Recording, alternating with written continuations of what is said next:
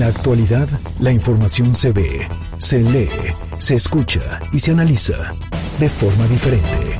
MBS Noticias Puebla, con Carolina Gil y Alberto Rueda Esteves. Comenzamos. Sentir nervios ante algo nuevo es un privilegio, pero dejar que te dominen y te exhiban es imperdonable, y más si hablamos de un personaje que busca una candidatura de elección popular. Lo que hemos visto hasta el momento con algunos candidatos y candidatas durante los debates sobrepasa lo aceptable.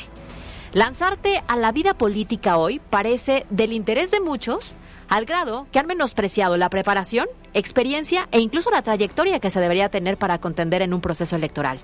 Y para muestra basta un votor o dos. ¿Vieron al famosísimo luchador Tinieblas, candidato de redes sociales progresistas a la alcaldía de Venustiano Carranza durante el debate? La falta de preparación y de conocimiento lo evidenció frente a miles de espectadores. ¿Qué tan difícil era contestar? ¿Cómo piensa impulsar la inclusión de la comunidad LGBT Y la respuesta fue un total silencio, nerviosismo y después de varios segundos de confusión, habló del apoyo a las mujeres, que nada respondía al cuestionamiento. ¿Era bueno en el ring? Sin duda. Pero le cambiaron el escenario de lucha y cayó. Hoy es un gran meme en redes sociales. Otro ejemplo es la candidata de Fuerza por México en Guanajuato, Angélica Rodríguez Arredondo, quien en pleno debate olvidó una de sus propuestas en el ámbito de seguridad pública y dejó escapar casi medio minuto evidenciando la falta de preparación. ¿Qué tan difícil es dominar las propuestas que tú elaboraste en tu plan de campaña y que has compartido con la sociedad durante casi un mes? Está claro que los flamantes candidatos y candidatas no se han involucrado, alguien más les hace el trabajo y literal les vale. Los nervios es un mero pretexto. Porque si aceptaste participar en un debate, seamos serios, señores. Prepárense, ensayen, practiquen, midan sus tiempos, identifiquen los temas de relevancia a transmitirle al electorado y cumplan con el mínimo indispensable de que de lo que se está esperando en un candidato serio. ¿Por qué queremos que la siguiente administración tenga gobernantes respetables, eficientes, confiables y no figuras a las que prácticamente se les desborda la inexperiencia, blanco de burlas y sumergidos en el ridículo de manera constante. Para eso, actualmente tenemos ya varios ejemplos en la política mexicana. Yo soy Carolina Gil y esto es MBS Noticias.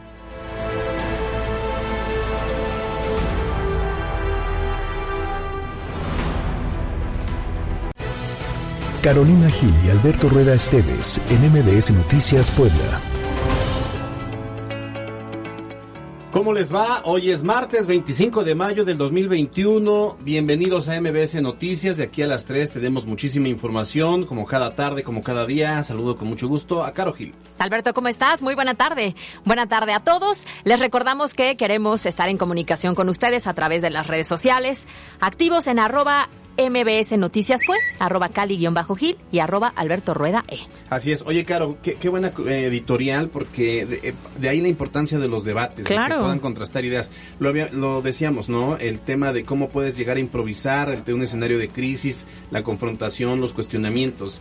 Tenemos el caso, eh, nuestro compañero de MBS Noticias, Manuel López San Martín, fue moderador del debate en Campeche y hubo también una candidata, si no me equivoco, del Partido Verde que le hace, le preguntan cuáles son sus proyectos de medio ambiente y dice, se queda callada y de repente dice, no tengo. Y es que creo que ahí es la falta de seriedad para este tipo de puestos. A ver, hay que vestirse para el puesto que quieres en cualquier ámbito, hay que prepararse. Y en el momento en que tú te expones, los pretextos de el, ay, qué nervios, sí, a todos nos da nervio, hasta nosotros que nos dedicamos también al tema de la televisión, pero si vas preparado, si tienes información, si sabes cuáles son tus propuestas, perdón, pero no se te pueden olvidar. Si eso te da nervios, imagínate enfrentar a la delincuencia, enfrentar los graves problemas de las ciudades, del país. Y por eso es importante un debate que aún no está definido, pero por eso es importante siempre escuchar a los candidatos en el debate porque se exponen ellos independientemente de las propuestas que traigan. Bueno, pues queremos conocer su punto de vista a través de nuestras redes sociales, arroba mbs noticias arroba cali-gil y arroba alberto rueda e. También tenemos nuestra línea de WhatsApp 2225 361535 y como cada tarde también lo invitamos a participar en nuestra encuesta de idea del día. Vamos todos a opinar. Súbete a una Hyundai Creta y sorpréndete. Gran espacio, potencia y rendimiento en un solo auto. Realiza tu prueba de manejo en Hyundai Cerdán 229-5400 y Hyundai Angelópolis 303-3000. Presenta. Todos a opinar. Hoy en Todos a opinar la pregunta para que participen es... ¿Consideras que la vacunación a maestros garantizará la seguridad de los alumnos en el regreso a clases? Nuestras opciones de respuesta son sí, en las aulas. No, es insuficiente. Es parte del proceso. Participen a través de nuestras redes sociales, arroba MBS Noticias Pue en Twitter y MBS Noticias Puebla en Facebook. Vamos todos a opinar.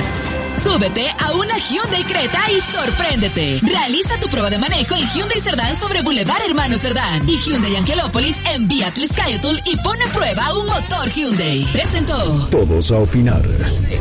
Prácticamente en toda la ciudad hemos tenido y hemos encontrado basura, no solamente al sur, al norte, yo creo que en toda la ciudad en lo general se ha encontrado mucha basura. Las vacunas de Sinovac tienen hasta seis semanas de la ventana de aplicación de la primera dosis hasta los 42 días.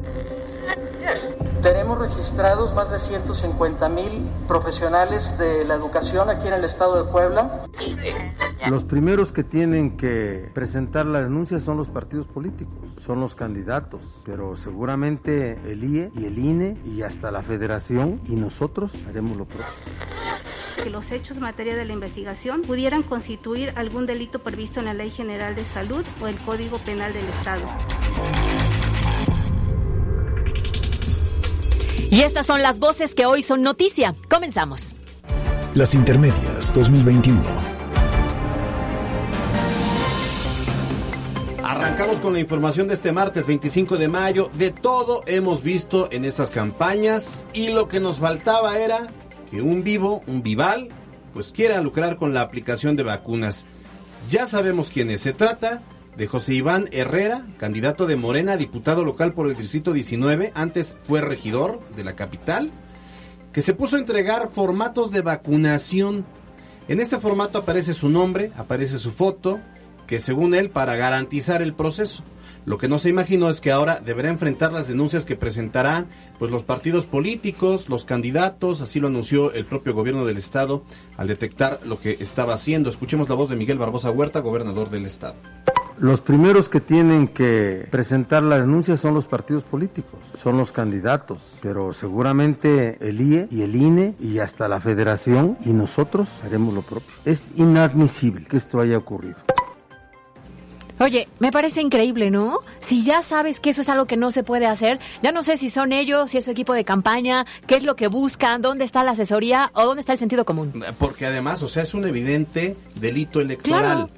Y ya ha ocurrido en otros estados. En Monterrey también salió eh, una candidata a decir que eh, por Morena estaban vacunando. A ver, no comprende entonces este candidato que la vacunación proviene de nuestros impuestos. O sea, Claro. compra el gobierno federal la vacuna, la adquiere, pero es a través de nuestros impuestos. Y ahora resulta que él está prometiendo vacunar. Es evidentemente una estrategia tramposa. Claro, y esperemos que sí haya la denuncia correspondiente para que se le dé seguimiento.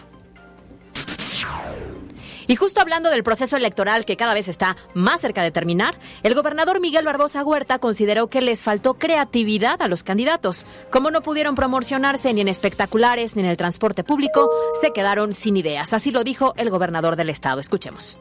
Muchos candidatos no pudieron armar una estrategia mediática de instalación de su figura, de su propuesta y de desarrollo político. Faltó mucha creatividad, déjeme decírselo con mucho respeto a todos los candidatos. Faltó mucha intensidad en las calles. En otras noticias, fíjese que el gobierno del estado aseguró que ya se cuenta con una estrategia clara de seguridad que incluye a la Sedena, la Guardia Nacional, la Policía Estatal, esto para garantizar una jornada electoral sin violencia. Dijo que se van a intervenir todos los municipios, especialmente aquellos con mayor riesgo de incidencia delictiva en Puebla. Y la Sala Regional del Tribunal Electoral del Poder Judicial de la Federación le retiró la candidatura a una regiduría en Atlisco a la diputada local Rocío García Olmedo tras argumentar que no solicitó licencia para competir en el proceso electoral. Mientras tanto, el PRI emitió un comunicado para respaldar a la legisladora e informar que se realizará el análisis jurídico sobre esta resolución. En información de candidatos, durante su transmisión en redes sociales, Claudia Rivera Vivanco, abanderada por la coalición Juntos Haremos Historia, conformada por Morena y el PT, propuso institucionalizar el modelo de austeridad republicana y designar al Contralor Municipal a través de un concurso de oposición.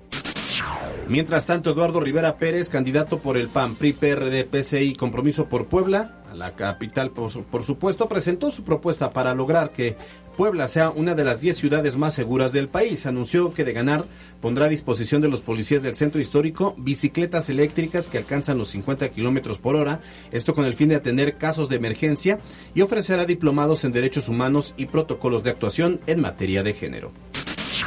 Roberto Ruiz Esparza, candidato por el Partido Verde Ecologista de México en materia de seguridad, propuso mejorar las condiciones laborales de los elementos policiales, además de instalar más cámaras y más patrullas.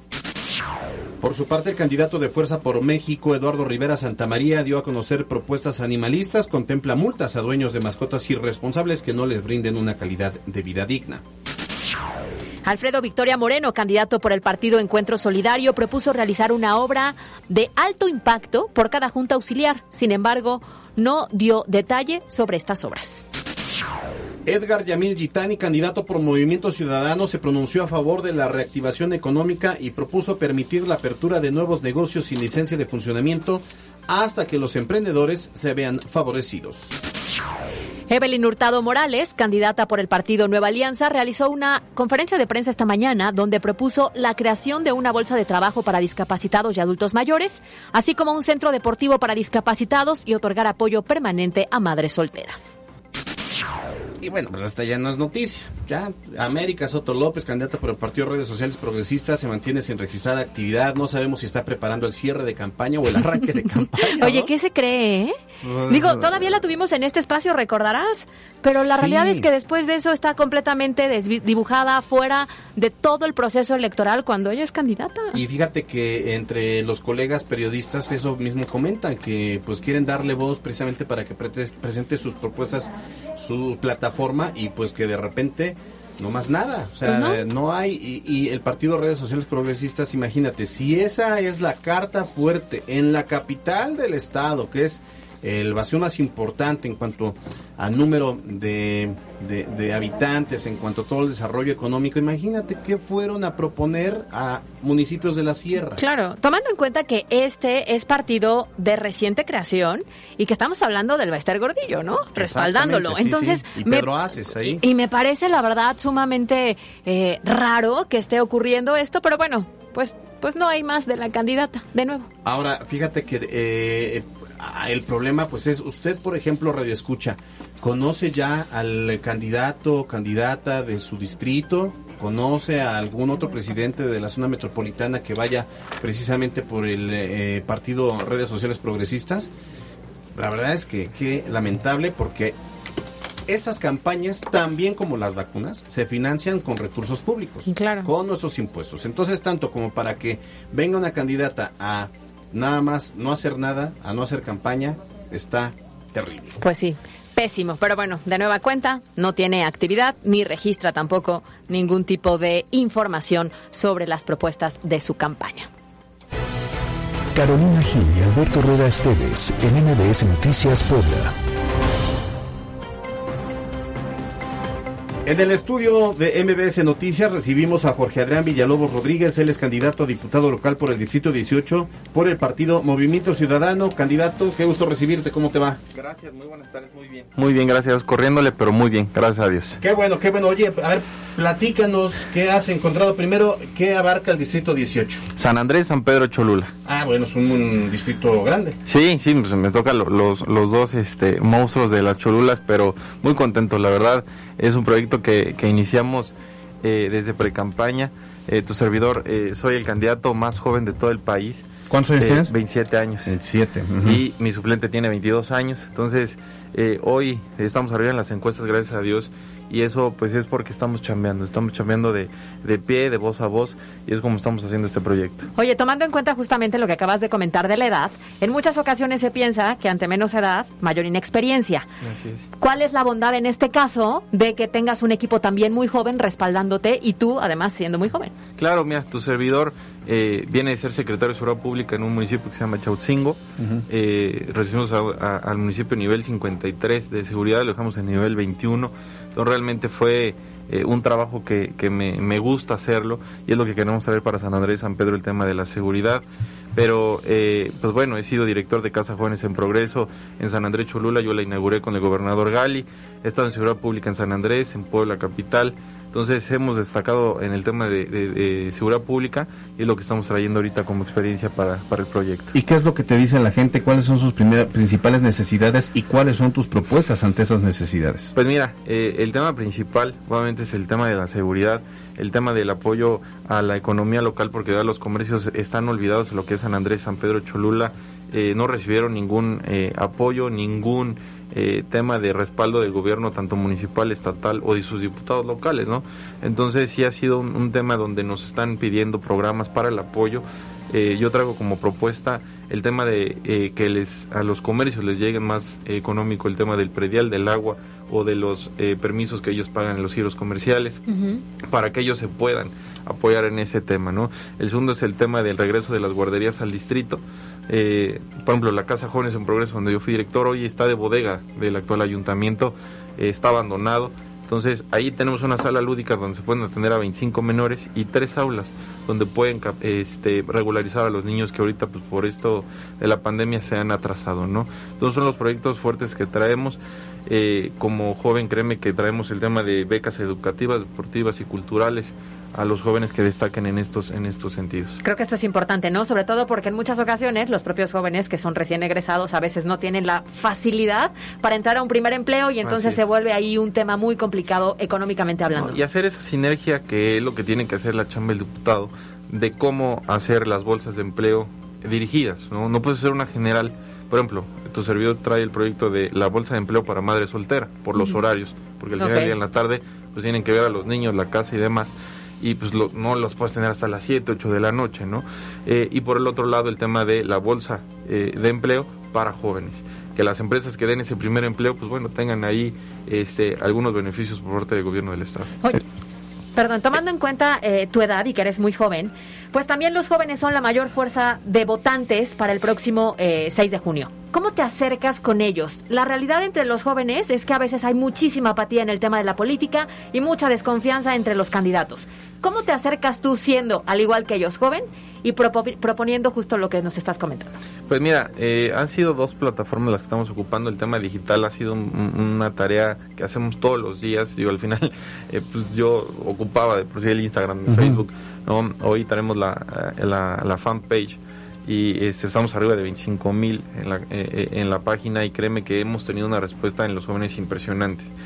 Desde el qué tema, desde que se están acercando al proyecto, ¿no? Hoy si ves las brigadas que me están acompañando son puros jóvenes, son puros chavos, de verdad eh, se han volcado mucho en este proyecto porque se sintieron identificados, ¿no?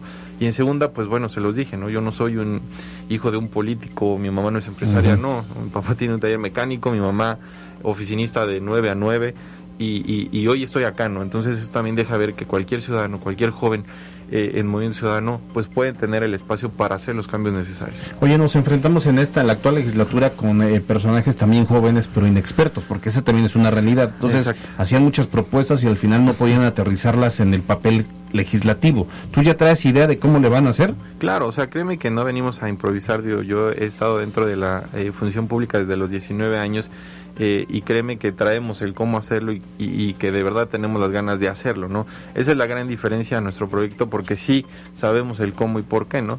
Digo, enfrente de mí tengo a dos eh, propuestas en, en- en los partidos que por ejemplo está eh, por el partido Morena, que es Pablo Salazar, eh, que bueno, pues, es innombrable, está dentro de su partido, ¿no? Y por el otro lado, Aurora Sierra, que la respeto como mujer y como profesionista, pero dentro de un trabajo eh, social en las dos cholulas, pues bueno, no ha habido nada, ¿no? Está realmente en un trabajo que no, que no se ha hecho. Muy bien, pues estamos platicando con Jorge Adrián Villalobos Rodríguez, candidato a diputado local por el distrito 18 del partido Movimiento Ciudadano. Muchas gracias. Muchísimas gracias, les agradezco el espacio, quedo a sus órdenes. Al contrario. Al contrario, buena tarde. Gracias. Pues ahí tenemos esta propuesta, fíjense que me, me está también comentando que, bueno, aparte de ser el candidato más joven de todo el país, fue juez quinto de lo familiar. Le recordamos al auditorio, a los partidos y a los candidatos que este es un espacio abierto. MBS Noticias está presentando las propuestas de todo aquel que quiera precisamente el poder exponer las ideas que trae, la radiografía de su distrito, municipio y obviamente las propuestas. Alberto, y sobre todo porque la única manera de que acudamos como ciudadanos a las urnas el próximo 6 de junio de manera informada y ejerciendo nuestro voto es conociendo justo eso. ¿Qué es lo que están proponiendo? ¿Cuáles son las plataformas que tienen? ¿Cómo se están acercando con la gente? Y esa es nuestra única intención, que ustedes sepan exactamente de cada uno de los candidatos que están en este espacio cuál es la propuesta. Claro que sí. Y tenemos eh, precisamente más información relacionada a las elecciones. Carolina Gil y Alberto Rueda Esteves en MBS Noticias Puebla. Y esta tarde también está con nosotros la candidata a diputada local por el Distrito 10 de Morena y el PT, Nora Merino Escamilla. ¿Cómo estás? Muy buena tarde. Muy buena tarde, mi querida Caro. Muy bien, ¿cómo están ustedes? Mi querido Beto, muy contenta de estar aquí con ustedes. Al contrario, qué bueno que estás con nosotros y platicarnos cómo vas en estos días que, bueno, ya estamos llegando como a la recta final, ¿no? Sí, ya estamos llegando a la recta final. Justamente este domingo va a ser nuestro cierre de campaña a las 5, ay, perdón, a las 5 de la tarde en en San Pablo Xochimehuacán. Y bueno, muy contentos, muy comprometidos. Llegamos, eh, por así decirlo, tarde, porque después de una coyuntura electoral se da, Claro. se da la candidatura. Y tarde, pero muy segura. Eh, hasta el día de hoy nuestros números van muy bien. Creo que, sin temor a equivocarme, lo he dicho, seguramente soy de las diputadas, de las candidatas a diputadas que más ha caminado, que más ha recorrido. Hasta el día de hoy cerramos en 81 visitas a colonias en tan solo 13 días de campaña. ¿Qué ves eh, eh, precisamente en la calle en cuanto a las necesidades? Yo veo mm, contigo y con otros candidatos, bueno, pues la gente se acerca un poco escéptica, pero cuando se acerca ya plantea las necesidades. ¿Qué has escuchado y qué les estás proponiendo? Bueno, te puedo decir que nosotros, el equipo de la Diputación Local 10, porque además soy diputada, voy por el principio de reelección, eh, nunca nos fuimos del distrito, siempre estuve muy presente, siempre estuve visitando, recibiendo y resolviendo. Entonces, eh, más allá de ser ególatra ni mucho menos, las 81 visitas han sido muy productivas, han sido muy buenas, eh, la gente nos recibe de buena manera, platicamos, nos ponemos a la orden, recorremos las calles, recogemos las necesidades. ¿Qué es lo primero que hago y lo he hecho desde el primer día que fui diputada? Explicarle mucho a la gente qué hace un diputado y una diputada local, porque a veces hay solicitudes que están fuera de nuestras manos. Claro. Nosotros somos eh, legisladores, ¿qué quiere decir? Hacemos leyes, modificamos leyes, eliminamos leyes y somos gestores. Esa es nuestra principal función. Entonces hablo, recojo las inquietudes y nos comprometemos a seguir cercanos a que la cuarta transformación siga desde el Congreso del Estado y que sigamos de esta manera, siendo gestores de los ciudadanos y para los ciudadanos. Oye, tú que ya tuviste esta experiencia de estar en el Congreso, ¿qué pendiente se quedó que hoy traes para que si eres beneficiada con el voto el próximo 6 de junio lo puedas echar a andar? Bueno, pendientes de manera personal, tengo varias iniciativas que todavía quisiera eh, tener la oportunidad de estar presentando, como cuáles. La verdad, eh, en el proceso de ser diputada, eh, tuve la oportunidad, más bien el gran reto, siempre digo que es el mayor reto de mi vida, de ser mamá. Tengo un bebé de dos años, justo acaba de cumplir dos años el viernes pasado, y eso me cambió mucho la perspectiva de cómo se hacen las leyes, cómo se hace política. Y quiero adentrarme un poco más en el tema de salvaguardar el, el- el- la integridad del menor en medio de toda de cualquier situación que se dé entre sus padres porque además también soy divorciada entonces también eso te da como todo toda la entrada. Y además ahora que visito mi, mis diferentes colonias como lo hemos hecho siempre recoger esta necesidad porque muchas veces las familias son tan diversas los abuelos son un gran respaldo los tíos las tías a veces le entran al quite y tenemos más allá de únicamente pensar en la figura de papá o mamá como beneficiarios de los diferentes programas para poder darle eh, salvaguardar la integridad del menor que sean quien tutele mejor el bien que el bien es el menor darle la mejor tutela a los niños y a las niñas, que creo que es un tema fundamental. Además, el tema de medio ambiente, fui presidenta, soy presidenta de la Comisión de Medio Ambiente y creo que aún hay mucho por hacer en materia ambiental. Ya le dimos eh, fuerza a las leyes porque la, el meter al Código Penal eh, la cárcel a quien maltrata animales es una propuesta mía. Eso ya es algo que está en el Código Penal, pero ahora ya que tenemos las leyes, hay que articularlas, hay que darles eh, las armas para que puedan fun- para que puedan funcionar de la manera correcta. Y tercero, bueno, el tema de educación. Creo que ahora nos damos cuenta que los temas educativos son fundamentales y tenemos que darle fortaleza a nuestras leyes desde ese desde esa trinchera. Oye, con este nuevo formato o esquema de la reelección, pues se convierte técnicamente en un referéndum. ¿Cómo te fue en la productividad en el pasado periodo, en el más bien en la pasada legislatura o esta que está por terminar? Eh, eh, ¿Tienes la capacidad de llegar y decir que hiciste un buen trabajo? ¿Cómo te fue, pues? Me fue muy bien. Quiero decirte que soy de las diputadas y diputados más eficientes de esta legislatura, alrededor de 45 iniciativas y puntos de acuerdo presentado. Muchos de ellos son de los más importantes. Quiero, quiero eh, mencionarlo porque creo que son fundamentales para ahora cómo se está reestructurando la vida eh, jurídica de nuestro Estado. ¿Como cuál? Siempre me preguntan, bueno, mi principal iniciativa cuando llegué a la legislatura fue trabajar de la mano de la sociedad civil, la ley Olimpia, la ley Olimpia, la propuesta de este, porque no fue solo la ley Olimpia, fue una un conjunto de tres reformas que propusimos que hoy son una realidad y la nombramos para que las mujeres estemos seguras también en Internet. Esa es propuesta mía. ¿Qué otra propuesta es fundamental? Bueno, las bolsas de plástico de un solo uso y los popotes, el eliminarlos y el estar trabajando, aunque la pandemia complicó mucho más la implementación, hoy es una realidad paulatina, pero es real y esa iniciativa también es mía. Violencia obstétrica también es una iniciativa mía. El tema de maltrato animal dentro del Código Penal ya tipificado también es una iniciativa mía. Eh, fui la persona más joven en ocupar la presidencia de la mesa directiva en la historia de Puebla fui la persona más joven y tengo el grandísimo orgullo de ser la primera mujer en la historia de Puebla. 182 años pasaron para que una mujer llegara a ser presidenta del Congreso. Entonces creo que he estado, y además soy de la diputada que tiene más comisiones en todo el Congreso y en todas he estado participante y promoviendo. Entonces creo que mis números hablan por mí, eh, no cualquiera ha ocupado los puestos más importantes del Congreso y además nunca una mujer había ocupado estas dos sillas que hoy tengo el honor de decir que yo sí lo he hecho. Es que finalmente con esta bandera es como te acercas, ¿no? Porque es la primera ocasión en la que se puede dar este fenómeno de la reelección y habrá que ver si las personas también lo aprueban, ¿no? Todo el trabajo que se realizó durante estos años. Exactamente. ¿Alguna idea final muy breve, Nora? Pues primero agradecerles el espacio, agradecerle a la gente que nos está escuchando y decirles que confíen en nosotros, no les vamos a fallar, no les voy a fallar. Yo siempre voy hablando de lo que yo he hecho, de la gestión, de la cercanía y creo que nunca más un diputado atrás del escritorio, sino en campo, en tierra, trabajando por la ciudadanía y además legislando y dando números. Entonces los invito a que el 6 de junio salgan a votar por la coalición Juntos Haremos Historia y por Nora Escamilla. Muy bien, pues estuvimos platicando con Nora Merino Escamilla, candidata a diputada local por el Distrito 10 del Partido Morena y el PT. Muchas gracias. Muchas gracias. Vamos a un corte comercial y regresamos con más información. Tenemos eh, ya preparado al secretario de Educación Pública, Melitón Lozano, para responder todas las dudas con relación a la vacunación para docentes. Regresamos. Estás escuchando MBS Noticias Puebla con Carolina Gil y Alberto Rueda Esteves. Información en todas partes. En un momento regresamos. MBS Noticias Puebla con Carolina Gil y Alberto Rueda Esteves. Información en todas partes. Continuamos.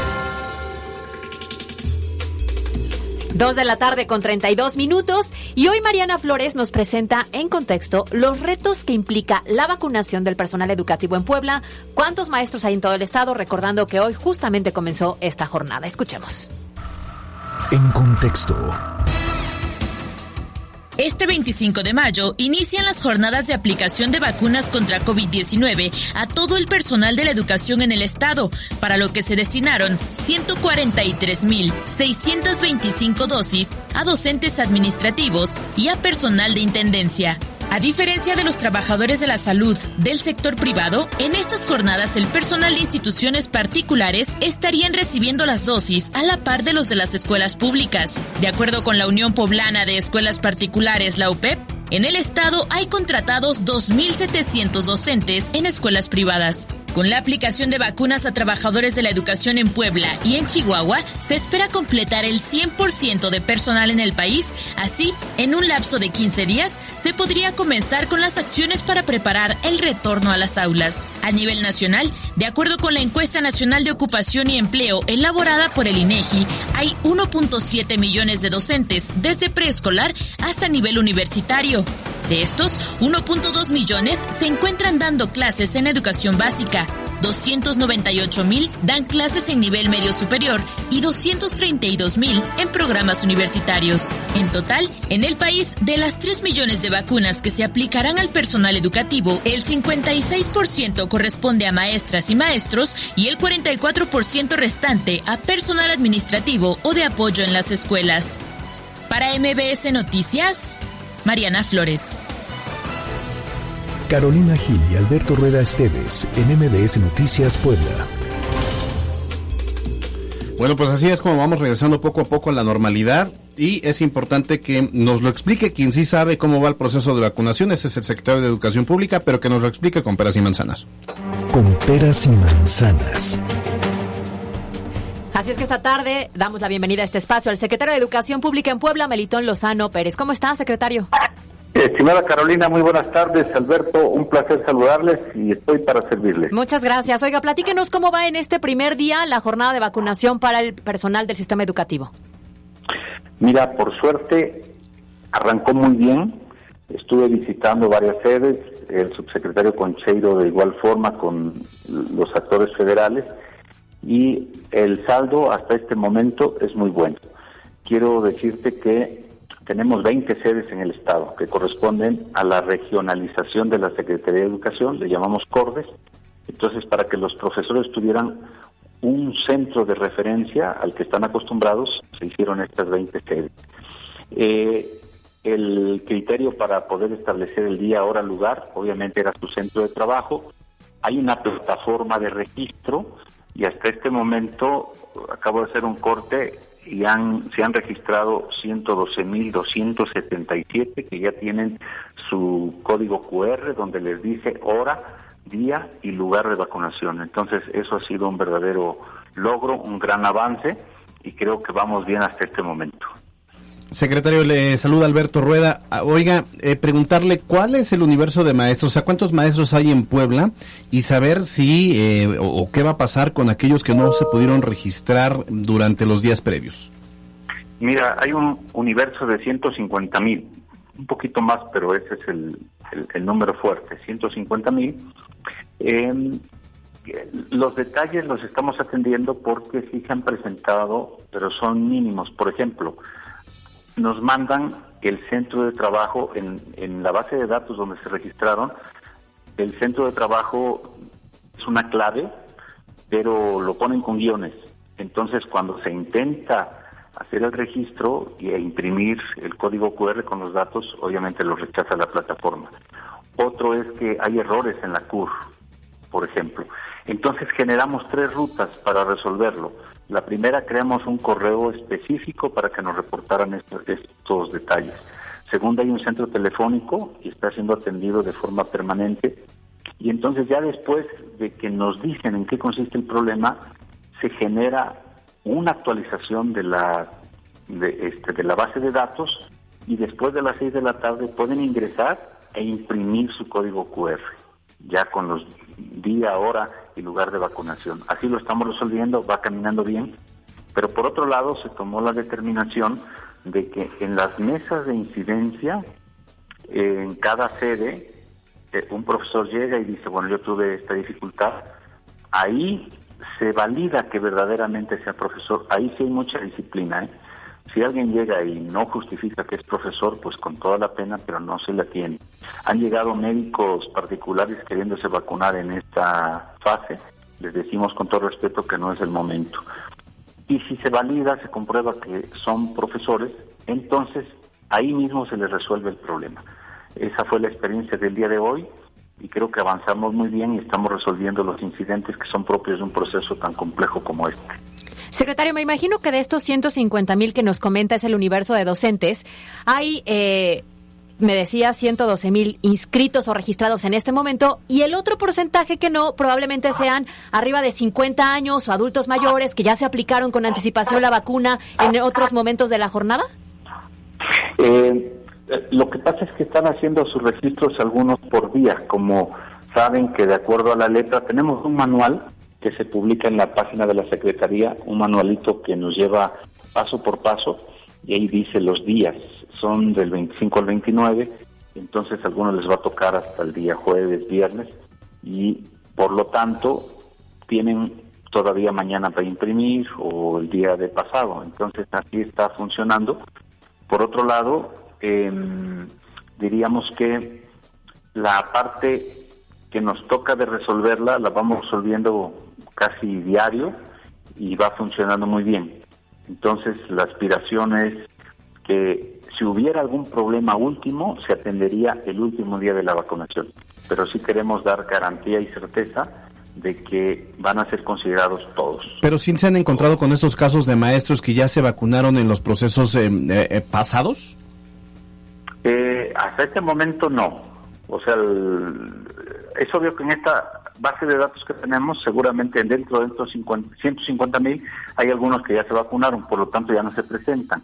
Y esa es una ventaja porque diríamos que tenemos un, colchoncito de vacunas por si hubiera gente que todavía no se registra y que quiera registrarse. Entonces, esa es una gran ventaja que estamos teniendo.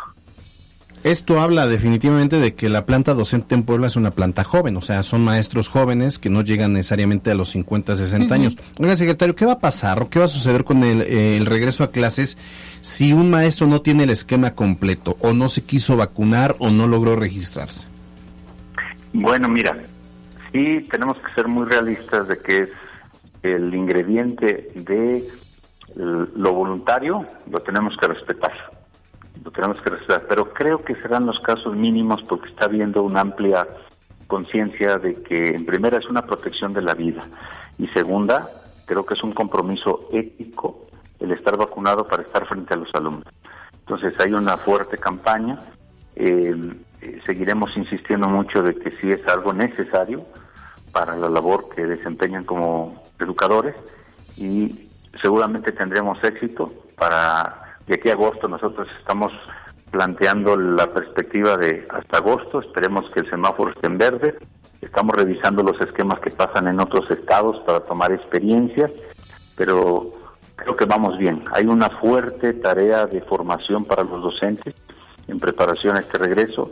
Hay una gran labor con los padres de familia, tenemos foros con ellos y una gran labor también con los alumnos porque creo que es necesario que siempre exista esta consensualidad y la corresponsabilidad. Regresamos, regresamos todos, pero con responsabilidades para poder llevar a cabo esta, este regreso de forma exitosa y sin riesgos. Oiga, secretario, eh, esta vacuna ya se aplicó en algunos otros estados de la República Mexicana y los docentes o el personal del sistema educativo eh, daba mención de que hubo reacción. Entonces, ¿habrá, ¿habrá flexibilidad para que algún maestro o personal administrativo que registre alguna reacción durante 24 o 48 horas no tenga problemas si es que no acude en esas jornadas a realizar su labor? Sí, claro, sí, siempre habrá la comprensión adecuada, pero no sé si te entendí bien. La reacción es inmediata en el momento de colocar la vacuna? ¿Eso te refieres? No, me refiero a que eh, durante 24, 48 horas algunas personas muestran alguna reacción o algún síntoma después, digamos, de, de la aplicación de la vacuna. Hablaban de cuerpo cortado, de un estado, este... Ah, A eso me refiero, a que entonces durante 24, 48 horas si algún maestro reporta que se ha sentido mal por la reacción que generó la aplicación de la vacuna, está justificada la ausencia. Sí, claro, sí. En ese aspecto hay la comprensión suficiente. Em, el día de hoy yo estuve en varias sedes, observé cómo se quedan ahí 20, 30 minutos, se retiran este, tranquilos, pero como dices, pudiera haber alguna secuela, indudablemente que siempre habrá una comprensión para esos casos. Secretario, por último, ¿el personal administrativo o de intendencia de las escuelas se está tomando en cuenta para esta mm, campaña de vacunación? Sí, sí, claro están considerados en la base de datos trabajadores de intendencia, administrativos y docentes que tienen contacto con los alumnos.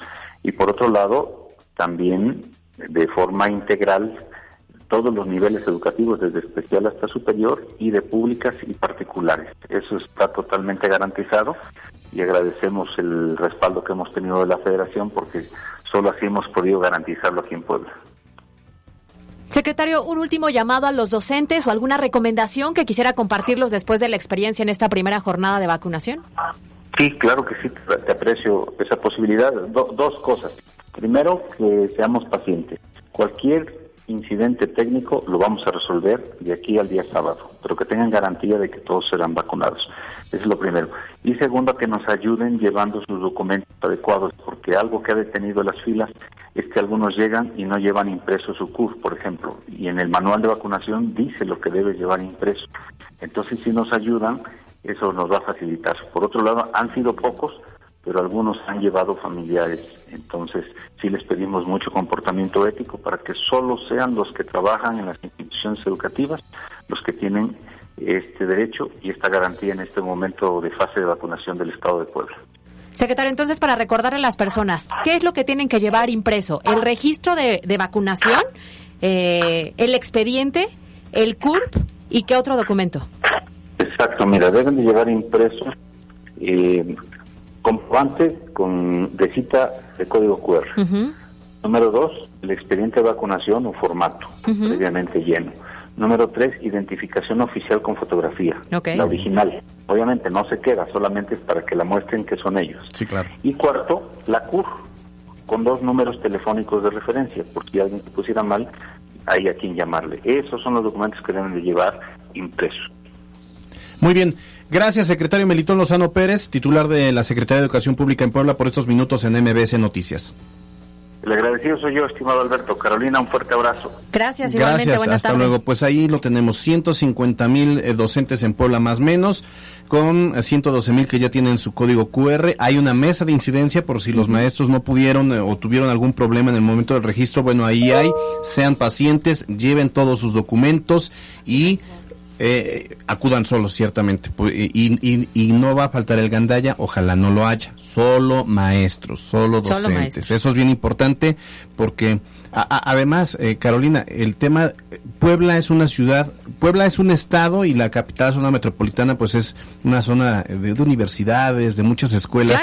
Vacunar a los docentes es también un paso adelante. Es todo un reto es todo un reto y aparte es un paso adelante porque ya nos vamos inmunizando un poco, cada vez un poco más del porcentaje de la población. Oye, algunas personas nos estaban preguntando en redes sociales eh, sobre cómo se elegía o cómo se definía el centro de vacunación. Y es que no es en donde tú vives, es en, en, la universidad o institución educativa en la que tú participas. Por eso a lo mejor tú eres de Puebla y resulta que te toca ir a, no sé, Tehuacán, si es que tú das clases en Tehuacán. ¿eh? clases, claro. Hay que tomarlo en cuenta. Y bueno, vamos con la encuesta del día de hoy. La pregunta fue, ¿consideras que la vacunación a maestros garantizará la seguridad de los alumnos en el regreso a clases?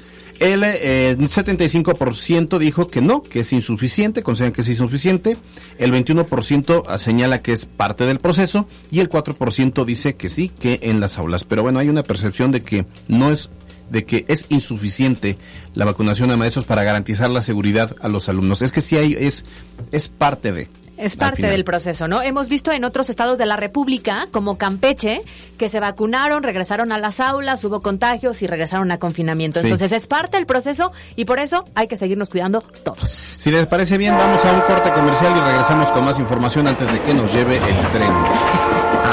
no sé En un momento regresamos. Estás escuchando MBS Noticias Puebla con Carolina Gil y Alberto Rueda Esteves. Información en todas partes. Continuamos en NBS Noticias Puebla con Carolina Gil y Alberto Rueda Esteves. Información en todas partes. En la cancha con Miriam Lozada.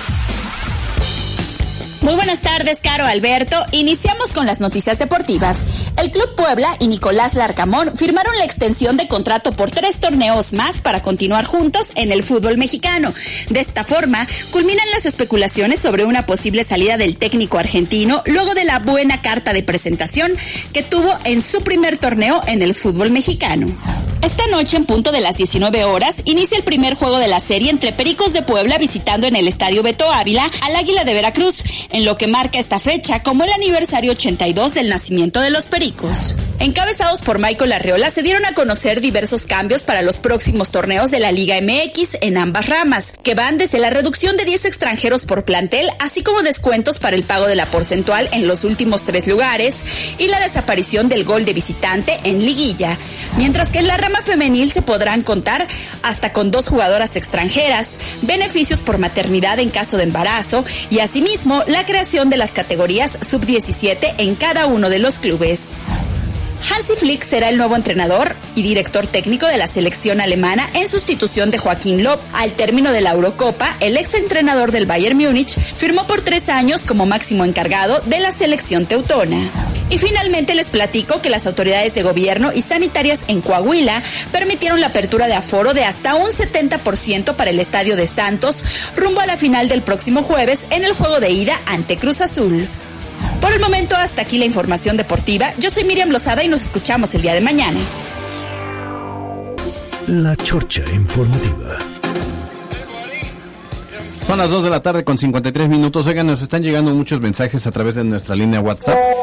Eh, y eh, con relación precisamente a la vacunación de docentes, estamos subiendo ya a nuestras plataformas, tanto de Twitter como de Facebook e Instagram, eh, pues todo lo que tiene que ver con la información para que ahí la consulte. Eh, De, hecho, tenemos algunos gráficos, algunas eh, infografías que le van a resultar muy sencillo, que nos ha compartido el área de comunicación social de la Secretaría de Educación Pública. Arroba MBS Noticias Pue para que nos chequen a través de Twitter y despejen cualquier duda y acudan mañana en el horario que les corresponde, el día que les corresponde y no haya mayor problema. En la mayoría de los puntos de vacunación dicen que está muy ágil el proceso Sí. y creo que en mucho abona la buena actitud que tiene el personal este del sistema educativo. ¿eh? Oye, y había un poco de duda o generó como, híjole, pues ya mira, dicen que como Pedrito y el Lobo. En la mañana el secretario de Salud dijo que la organización de la vacunación estaba a cargo del IMSS y de la CEP. Ujú. O sea, de la federación. Entonces uno dijo, chin, ojalá no les vuelva a pasar lo que en Ciudad Universitaria. Entonces el gobierno del estado, que el gobierno del estado la verdad es que conoce toda la infraestructura Claro, hospitalaria. pues es entonces es más claro. Cuando asumió el control del gobierno del estado a través de la Secretaría de Salud y a través del doctor José Antonio Martínez García, que es médico, o sea, él no es político, él es médico de de veras. Entonces, pues funcionó bien. Pero bueno, lo que dicen es que está fluyendo y qué bueno, qué bueno que también se hagan cosas buenas. Claro. Ahí, ahí en el IMSS. bueno, pues ya estamos en la chocha informativa. es que te traen la fiesta. ¿eh? bueno, ¿sabían que... el- A ver, venga pasó, tu dato Parra? curioso de hoy. ¿Sabían que los 10 minutos en una cita, o sea, los primeros 10 minutos, son puras mentiras? Ay, tú, ¿Te los suena? primeros 10 minutos, me suenan los primeros 10 meses a mí. sí, ¿no? Como los primeros 10 años. Porque ya después... Ah, yo ya, yo ya superé esa barrera. Ya, lo tuyo ya, es pura verdad. Ya, ya, ya, yo ya no estoy en campaña, yo ya asumí el cargo. Yo también superé la barrera, por eso andamos solteras. Entonces, ¿pero por qué los primeros 10 minutos? eh? Pues dicen que son estudios eh, psi- psicológicos que han declarado que los primeros 10 minutos en la primera cita pues son mentiras porque lo que se quiere al estar ligando pues es sorprender a la otra persona y hacer que se sienta a gusto con ella, pero qué hueva, ¿no? Está Ay, raro. pero es cierto, ¿no? Ahí es cuando te quieres lucir, eh, Sí, quieres es que hacer conversación aquí, mira, muy y interesante. aquí en mi Lamborghini sales y Y el ballet parking te de- no, no, el ballet parking llega con tu bochito, dices, "Güey, qué Ah. No, pero sí flojera". creo que al principio implica mucho la idea de que le gustes a la otra persona. Ah, ¿no? claro. Ahora depende para que quieras ligar. ¿Cómo o sea, si quieres qué? una relación formal, pues no vale la pena. O sea, si quieres algo en serio, pues te vas a echar mentiras que después van a terminar No, descubriendo. Alberto Rueda, los primeros, las primeras citas estás en campaña, ¿no? Quieres quedar bien, Por quieres eso, lucir bien, eso. todo es perfecto. Ya cuando agarras confianza, entonces ya ahí viene la realidad. No, sí, claro. Ojo con las primeras citas. Ah, ah, sí, me lo dicen a mí. Ándale, sí, básicamente. he tenido varias primeras citas. ¿Sí? Varias. Ah, todos hemos tenido varias primeras No, citas, hay quien no, hay quien a lo mejor se quedó con el novio, el primer novio que tuvo, ¿no? No, úchala, qué complicado, ¿no? ¿Cuántas novias tuviste no, antes de tu que la esposa? canción, esos temas son muy escabrosos. ¿Cuántas veces mentiste 10 minutos iniciales? bueno, antier, por ejemplo, en mi cita de negocios no. Ya no puedes. ¿te Las citas de mis negocios. manitas? Los dedos de mis pies para Sí, ir yo a creo ver que sí. todo el equipo. Más ¿sí? bien tus, tus cabellitos. Ah, no, no, no, no, no, no, no, no, Ay, no, Beto no, no, Rueda. no, no me metas en esas complicaciones. Bueno, a ver, es que hay approach No metas, este- que quieres para algo en serio y habrá otro que a lo mejor no cuenta porque Totalmente, fue, claro, pues sí. fue de Sí, un ratito, una noche, tiempos- una tarde, un café y ya. Pero vas identificando, porque luego dices, a ver, yo por ejemplo, con mi esposa tan querida llamada, yo desde el principio dije, sí, de, aquí Esta soy, es. acá me quedo. Bueno, pero porque con ella primero empezó un tema de amistad, entonces ya Ah, sí, conocías sí, éramos mucho muy amigos, sí, claro. del éramos que te muy ibas a llevar. amigos. ¿Eh? Amigos con derechos. No, pero pues entonces ya le echas el ojo. Pero, pero ciertamente cuando haces un plan de... con- No sé, sales al antro. Pues ahí sí te echas el choro y dices... Puede ser hasta divertido. Soy abogado. Oh, sí, soy abogado. Y no es Porque ya sabes que pues es el, el debut y despedida, ¿no? ¿Alguna vez te mintieron en un primer acercamiento y que después dijiste, no manches, ¿cómo, cómo es posible?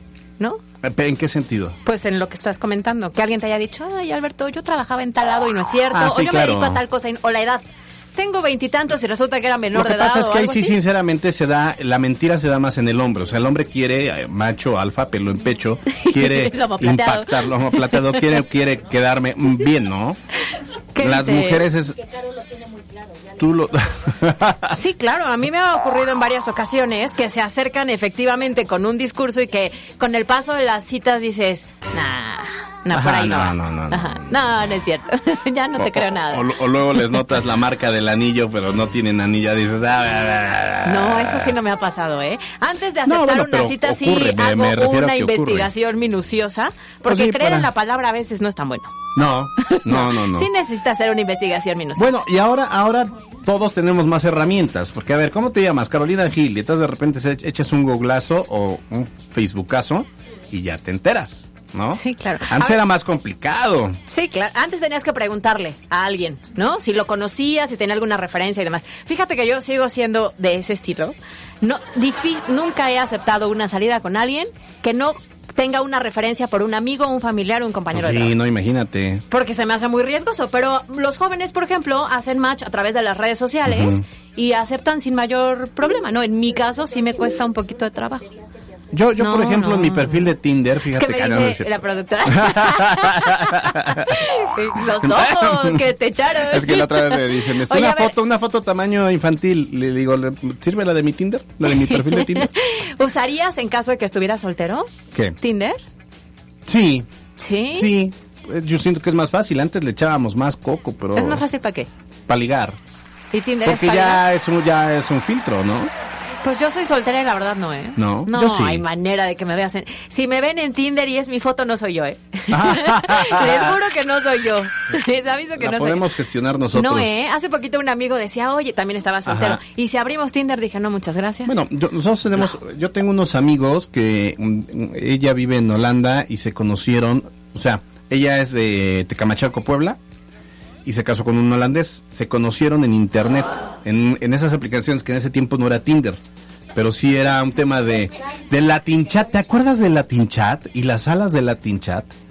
No. Sí. te acuerdas, no Parraguirre? Entrabas y luego podías crearla o, o decías, bueno, esas ese ya eran otras, pero estaban desde las salas de Latin Chat y luego también había salas eh, donde sí pagaba, el hombre pagaba, la mujer no. Pero, uh, te estoy hablando de que esto tiene 20 años. Se conocieron así. Vino, se llama Jost, vino Jost de Holanda a conocer a Miriam Y se casaron. y se casaron. No, y aparte, pues cual- todo le decíamos, oye, no manches, Sí, o sea, claro. viene un extranjero, altote, ella toda. Altote, fuertote. Y ella sí dijo, pues sí, me voy, ¿no? Y sí. Un Alberto a ver, ¿qué Rueda. aplicación dices que es? a ver, Alberto Rueda, ¿cómo es? Y Bueno, pues ahí, ya ahí tiene sí mucho- se dio el Pero amor. esa, es, esa relación nació en internet. Ay, no, yo no soy tan arriesgada, la verdad. Soy muy convencional para el tema de las salidas. Y la verdad es que tampoco acepto muchas, ¿eh? Bueno, Oigan, ya, vámonos. ¿Qué si estábamos Pues ya se gusto? acabó, ya nos están correteando, como Bueno, siempre. los primeros 10 minutos de la cita son mentira y yo digo que todavía se eche otra cita y otra cita Y sigue otra siendo, cita ¿no? y entonces ya defina si Hasta están mintiendo no. aterrizas. Sí, tengan mucho. Ahí échenle coco. Gracias a todos, a nombre de todo este gran equipo liderado por Yasmín Tamaño en la jefatura de información, Mariana Flores en la, en la producción, Ya las desviaron. Melanie Cortés en la asistencia, Carlos Parraguirre en los controles. Nos vemos mañana, Caro. Nos vemos mañana en punto de las 2. Que tengan bonita Yo soy tarde. Bye, Alberto bye. Esteves. Cuídense. Bye, bye, bye. Usted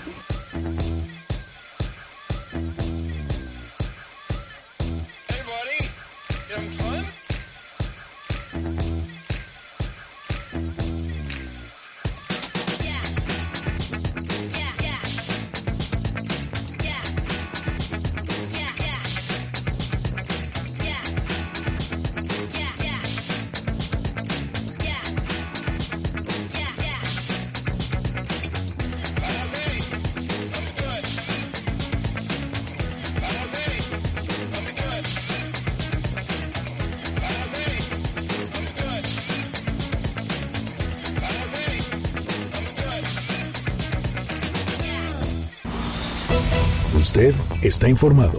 Esto fue MBS Noticias Puebla con Carolina Gil y Alberto Rueda Esteves. Información en todas partes.